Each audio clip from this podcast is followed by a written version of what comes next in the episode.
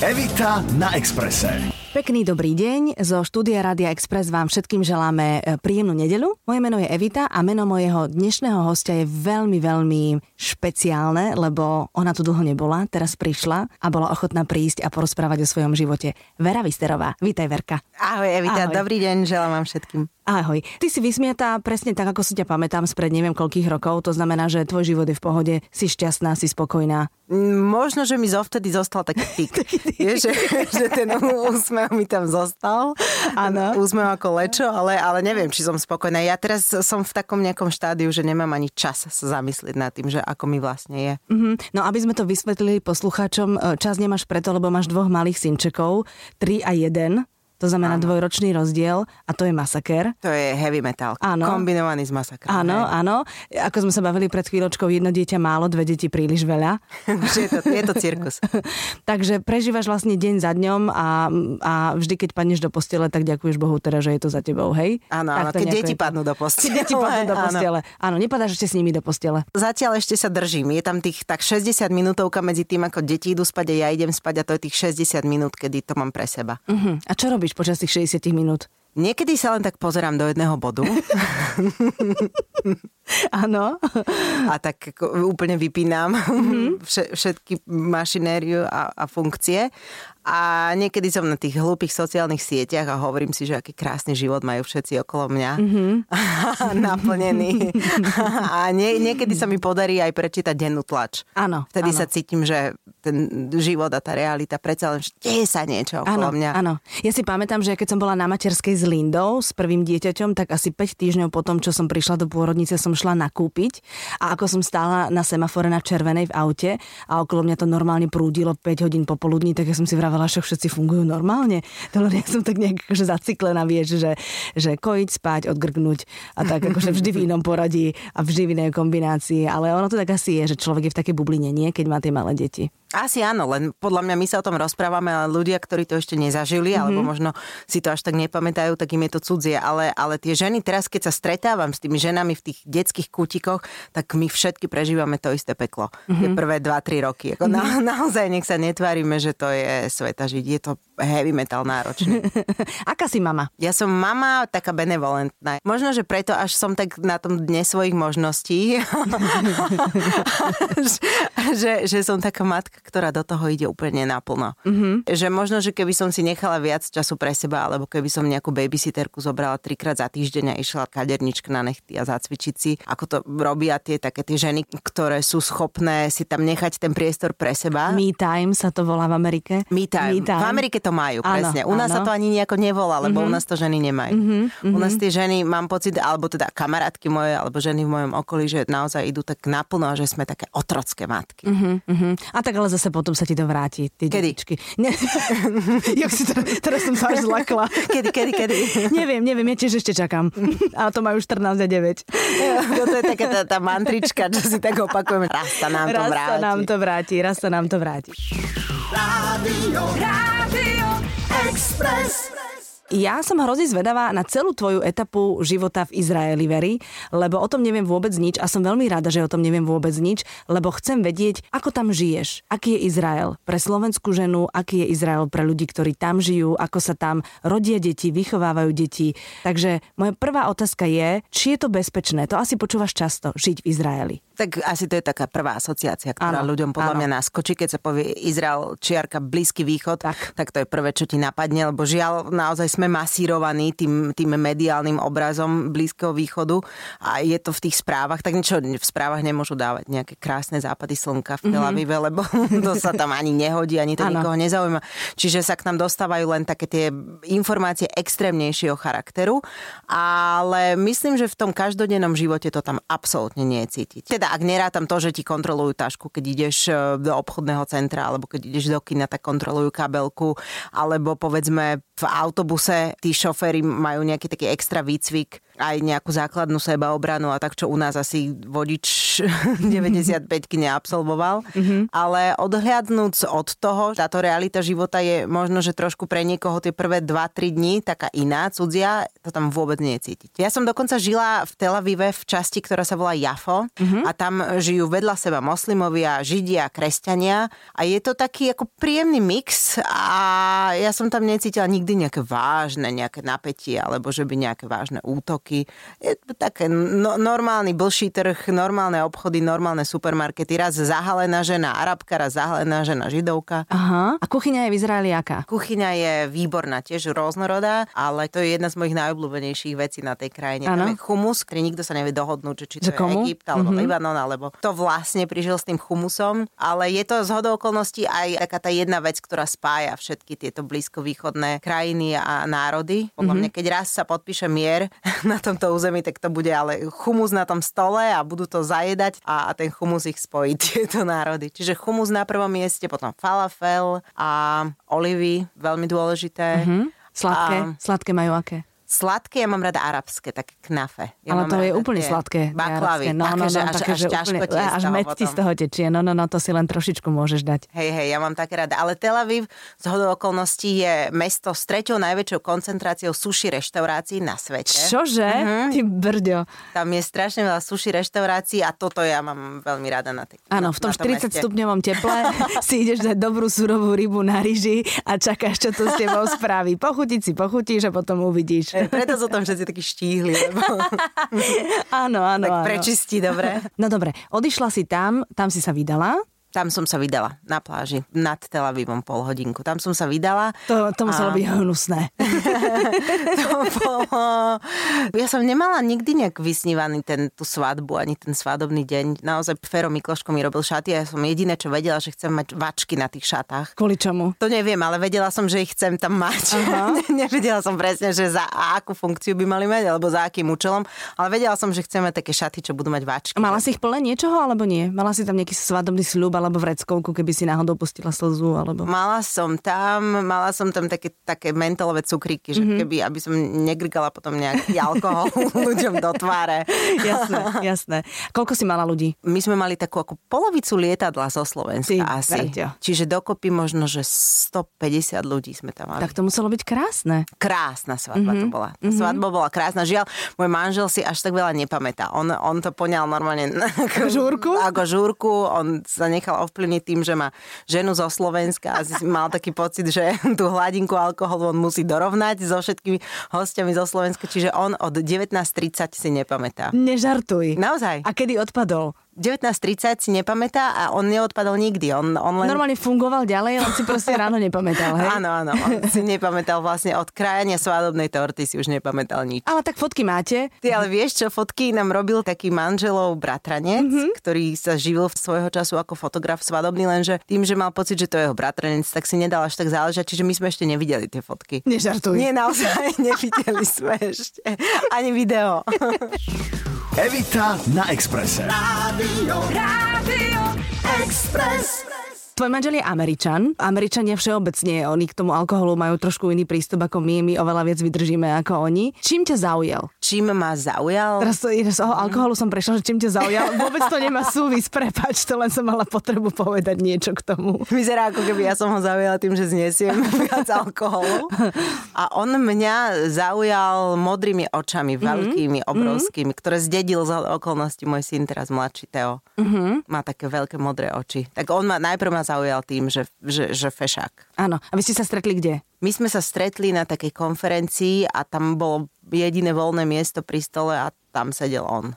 A, a tam sme sa nejako začali rozprávať, lebo tam sa vlastne každý s každým rozprával, tam, tam išlo o prezentáciu nejakých svojich projektov a on sa ma opýtal, že what is your superpower? Mm-hmm. Že tvoja nejaká špeciálna schopnosť. A ja som mu každý tam prezentoval no, na, na túto otázku, každý povedal, tak ja mám taký projekt, ktorý e, podporí biochemickú ekológiu a čo viem, procesy v Európe, každý tam bol ako strašne dôležitý a ja som mu ukázala, že ja viem tak nohu vyvrtnúť v členku. Špeciálne. Špeciálne, hej. A to na ňo urobilo veľký dojem. Dobre, vy ste v Izraeli vďaka nemu. A čo on robí, prosím ťa? Je Američan, teda akože bol na nejakej konferencii. A čomu sa on venuje? Ja som čítala niečo s Červeným krížom, to je pravda? To je pravda, a. on sa tomu venoval. Mm-hmm. Hej. Mhm. On vlastne tak sa dostal do Izraelu, že išiel robiť dobrovoľníka pre Červený kríž, mm-hmm. teda tam sa to volá Magen David. Mm-hmm. A to, toho tam priviedlo mm-hmm. do mhm. krajiny. On, on toto robil v Haife pár mesiacov a potom asi mal takú ambíciu vrátiť sa späť do Ameriky, kde mu sa veľmi darilo profesionálne, on pracuje v hudobnom priemysle. Ale čo? Uh-huh. Dobrý hey. hudobno priemyselný producent? On nie, on robil nejaké také bookingy a manažment, on robil mm-hmm. pre veľké vydavateľstvo nadnárodné a vlastne vďaka tomu má tie kontakty ešte stále, s ktorými pracuje. Mm-hmm. A on, on sa pozná aj s Beyoncé? Alebo on... s Madonou? Alebo s On sa pozná, vieš, s kým? S Guy Osiri, čo je Madoním producent. Sa s ním pozná? S ním sa pozná, hej, s ním mm-hmm. si píšu aj. A vieš, s kým sa pozná a s ním sa aj celkom kamaráti? Je chlapík, ktorý vlastne objavil Madonu. On sa pozná vždy s tými, ako čo sú za. Áno, áno, s tým, samozrejme. On, on, s tými, ta, on sa volá uh, Seymour Stein a to je chlapík 75 ročný, ktorý vlastne podpísal Madonu a Madonna je vďaka nemu Madonna. A tento chlapík zobral môjho muža v New Yorku na nejaký žúr, povedal, že pôjdeš, musíme ísť na taký žúr, potom pôjdeme na večeru. A on prišiel môj muž na ten žúr a tam sedel Larry King a Edward Norton. Jej. Uh-huh. A urobil si s nimi selfie? urobil si s nimi selfie, hej. Áno? Povedal, že jediný, lebo všetci tam boli tak cool, nikto sa tam s nikým nefotil, ale on povedal, že Ježiš. môžem. No tak potom ty, ty, v princípe, keď on pozná slávnych ľudí, tak aj on je tak trochu slávny, ten tvoj muž, nie? A potom vlastne aj ja. A potom vlastne aj ty a preto si tu. Rádio, Rádio Express.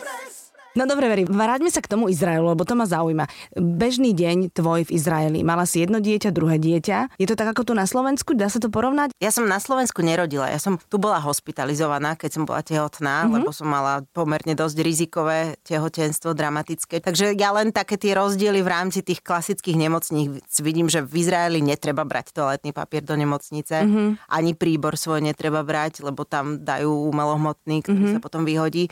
Čiže po tejto stránke po takej tej úplne také tie základné potreby hygienické, biologické e, je to na lepšej úrovni, ale, ale myslím si, že čo sa týka naozaj zdravotníctva, tak, tak je to úplne porovnateľné. A, a dokonca u nás tí lekári skôr tak ako predchádzajú problémom, mm-hmm. už dopredu dávajú nejaké rady alebo lieky alebo vitamíny a tam v Izraeli reagujú až na niečo, čo sa udeje. Na problém. Mm-hmm. Áno, trošku, trošku iný princíp mm-hmm. tam. Aj si sa nebala, akože báca je také čudné slovo, ale nemala si rešpekt tomu, že budeš rodiť v cudzej krajine? To som myslím, že ani nie, ale pretože tam mám kamarátky aj veľa kamarátiek zo Slovenska, ktoré, mm-hmm. ktoré to zvládli úplne, úplne v pohode. Ale mala som trošku problém a mala som obavu z tej rečovej bariéry, lebo moja hebrejčina je stále teda na úrovni nejakého 10-ročného dieťaťa uh-huh, a to 10-ročné dieťa nemá v repertoári teda slovička, ktoré sa týkajú pôrodu, ale, ale tam je personál z veľkej časti z Ruska, z bývalého sovietského zväzu. Uh-huh. Čiže tam som ja potom z nejakú tú ruštinu. Uh-huh. Počkaj, budem trápna, keď poviem, aby si mi povedala niečo po hebrejsky. Ja, že po rusky.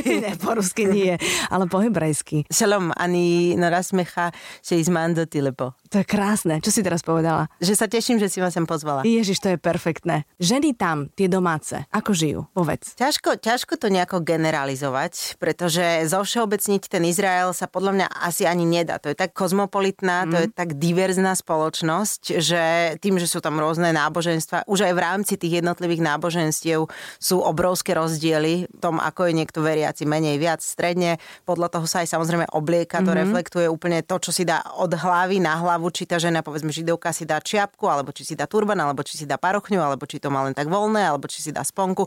Samozrejme, moslimky to majú takisto oddiferencované, či si dajú šatku, či si zakryjú tvár, mm-hmm. či si zakryjú ruky, rukavice, alebo ich nechajú.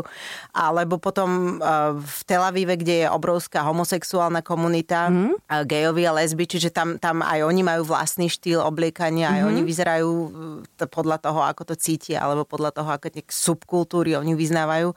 Čiže ten Izrael je neuveriteľne zaujímavý na to, že len tak sedieť v reštaurácii reštaurácii, v kaviarni, vonku, na ulici a sledovať týchto ľudí, ktorí idú okolo. No ale tie domáce ženy vo vzťahoch k svojim mužom alebo vo vzťahoch k kamarátkam žijú podobným štýlom ako my alebo nie? Je to ťažko zo všeobecniť, že mm-hmm. to je mhm. taká klasická Izraelčanka. Tak po, poďme, že sekulárny Tel Aviv, klasická Izraelčanka je baba, ktorá bola dva roky v armáde od 18 do 20, kde sa vrátila z tej armády a bola z nej iná žena. Ako Počkej, oni tam je to povinné? Povinné. Akože dievčatá? Služba, aj chlapci, aj dievčatá. Chlapci Čože? 3 roky, dievčatá 2 roky. Hej. A normálne robia všetko to, čo chlapci? Mm, niektoré nie, ale niektoré áno. Sú, sú ženy tam samozrejme prechádzajú mnohými a mnohými testami. Aha a fyzickými, psychologickými testami, čiže na základe tých testov ich potom zaradia do tých jednotlivých oddielov. A Buď do kuchyne teda, alebo do... Väčšinou, väčšinou ako sekretárky sú tie ženy. Dva roky sedia za stolom a píšu niečo. Aha, vráti sa teda domov? Vráti sa domov a je taká ako zatvrdnutá. 18-ročný človek je ešte decko, podľa Áno, mňa. samozrejme. A keď v 18 dostaneš M16 samopal do rúk a vlastne staneš sa súčasťou najsilnejšej alebo z jednej z najsilnejších armád sveta, tak to niečo s tou psychikou toho človeka Určite. urobí. A, a zmení to teda tých ľudí. Oni v 20 sa vrátia, chlapci v 21 rokoch a potom väčšinou si zarábajú pol roka niekde v nejakej reštike v bare a potom cestujú po Indii a cestujú. Ano? Mhm. Väčšinou mm-hmm. zaujímavé, že si vyberajú také tie pokojné buddhistické krajiny, mm-hmm. asi aby možno, že sa práve že upokojili. Mm-hmm. A potom sa vrátia 23-24 ročný, opäť zmenení po takejto ceste a začínajú vysokú školu. Ako 23-24 To som sa chcela opýtať, že kedy študujú. Takže vlastne oni končia tesne pred 30 vysokú školu. Tak, tak. Potom... A vlastne 30 začínajú prácu, prvé zamestnanie a v takej 35 sa usadia. Evita na Exprese. Rádio, rádio.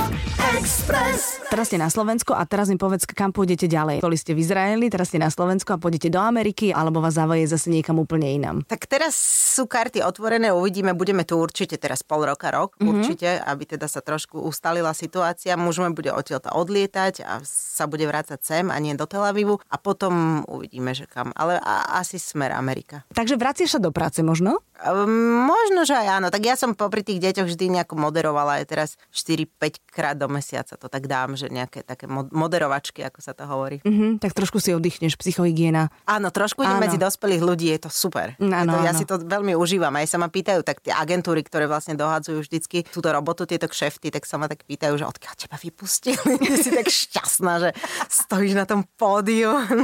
je to psychohygiena. Obdivujem a naozaj obdivujem ženy, ktoré dajú povedzme dve, trojročné materské za sebou, že tých 6 rokov sú doma.